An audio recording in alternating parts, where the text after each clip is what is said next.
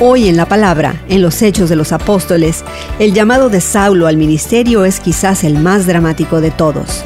Saulo tenía fama de amenazar de muerte a los discípulos del Señor. Fuera de la ciudad, Saulo fue herido y cegado por una luz del cielo. Cayó al suelo y escuchó una voz que lo llamaba por su nombre y le preguntaba, ¿Por qué me persigues? El Señor le dijo, Levántate y entra en la ciudad, que allí se te dirá lo que tienes que hacer. Pero cuando Saulo abrió los ojos, descubrió que estaba ciego.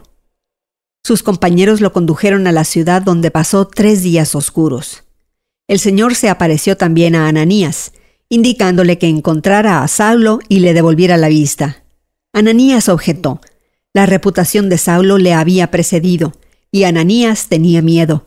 Entonces el Señor le aclaró a Ananías el llamado de Saulo, llevar el Evangelio a gentiles y judíos, un llamado que también traería sufrimiento.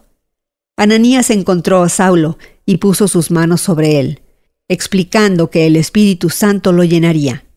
Entonces las escamas cayeron de sus ojos.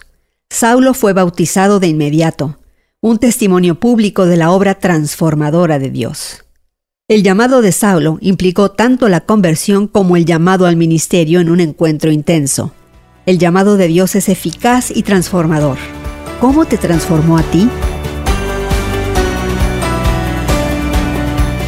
Hoy en la Palabra es una nueva forma de conocer la Biblia cada día, con estudios preparados por profesores del Instituto Bíblico Moody. Encuentra Hoy en la Palabra en tu plataforma de podcast favorita.